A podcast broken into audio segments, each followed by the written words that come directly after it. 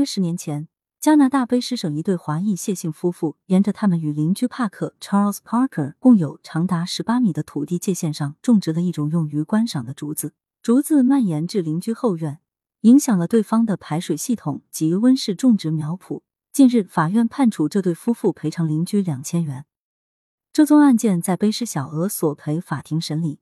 争论的焦点是这些发芽的竹子是否对邻居财产造成不合理的干扰。谢氏夫妇向卑诗民事审裁处 （Civil Resolution Tribunal，简称 CRT） 承认他们的竹子入侵了帕克的土地，但他们不认为这是一个重大问题。CRT 法官洛佩斯 （Shelley Lopez） 在判决书中写道：“谢氏夫妇说，竹子生长的行为与树叶生长没有区别。”就像所有人都可能要面对邻居的树枝长到自家后院一样。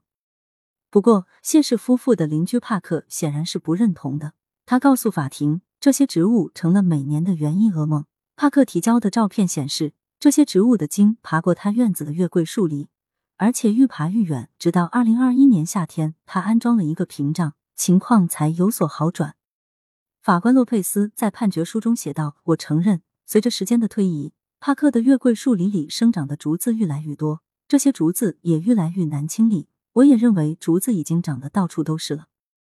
帕克要求赔偿五千元，以及支付制作屏障的费用，这是 CRT 允许的最高赔偿金额，其中包括三千一百七十三元的材料费和一千六百八十元的人工费，其中大部分支付给帕克的儿子。帕克没有提供任何发票或报价作为依据。法官洛佩斯需要决定适当的赔偿金额，他最终要求谢氏夫妇向邻居支付两千元以及八十七点五零元的法庭费用。这个案件涉及的是相邻权关系，在美国不同的州有各自的规定，在我国民法典也有相关规定。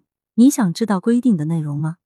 留言互动，征集想收听人数哦，期待下期与你相见。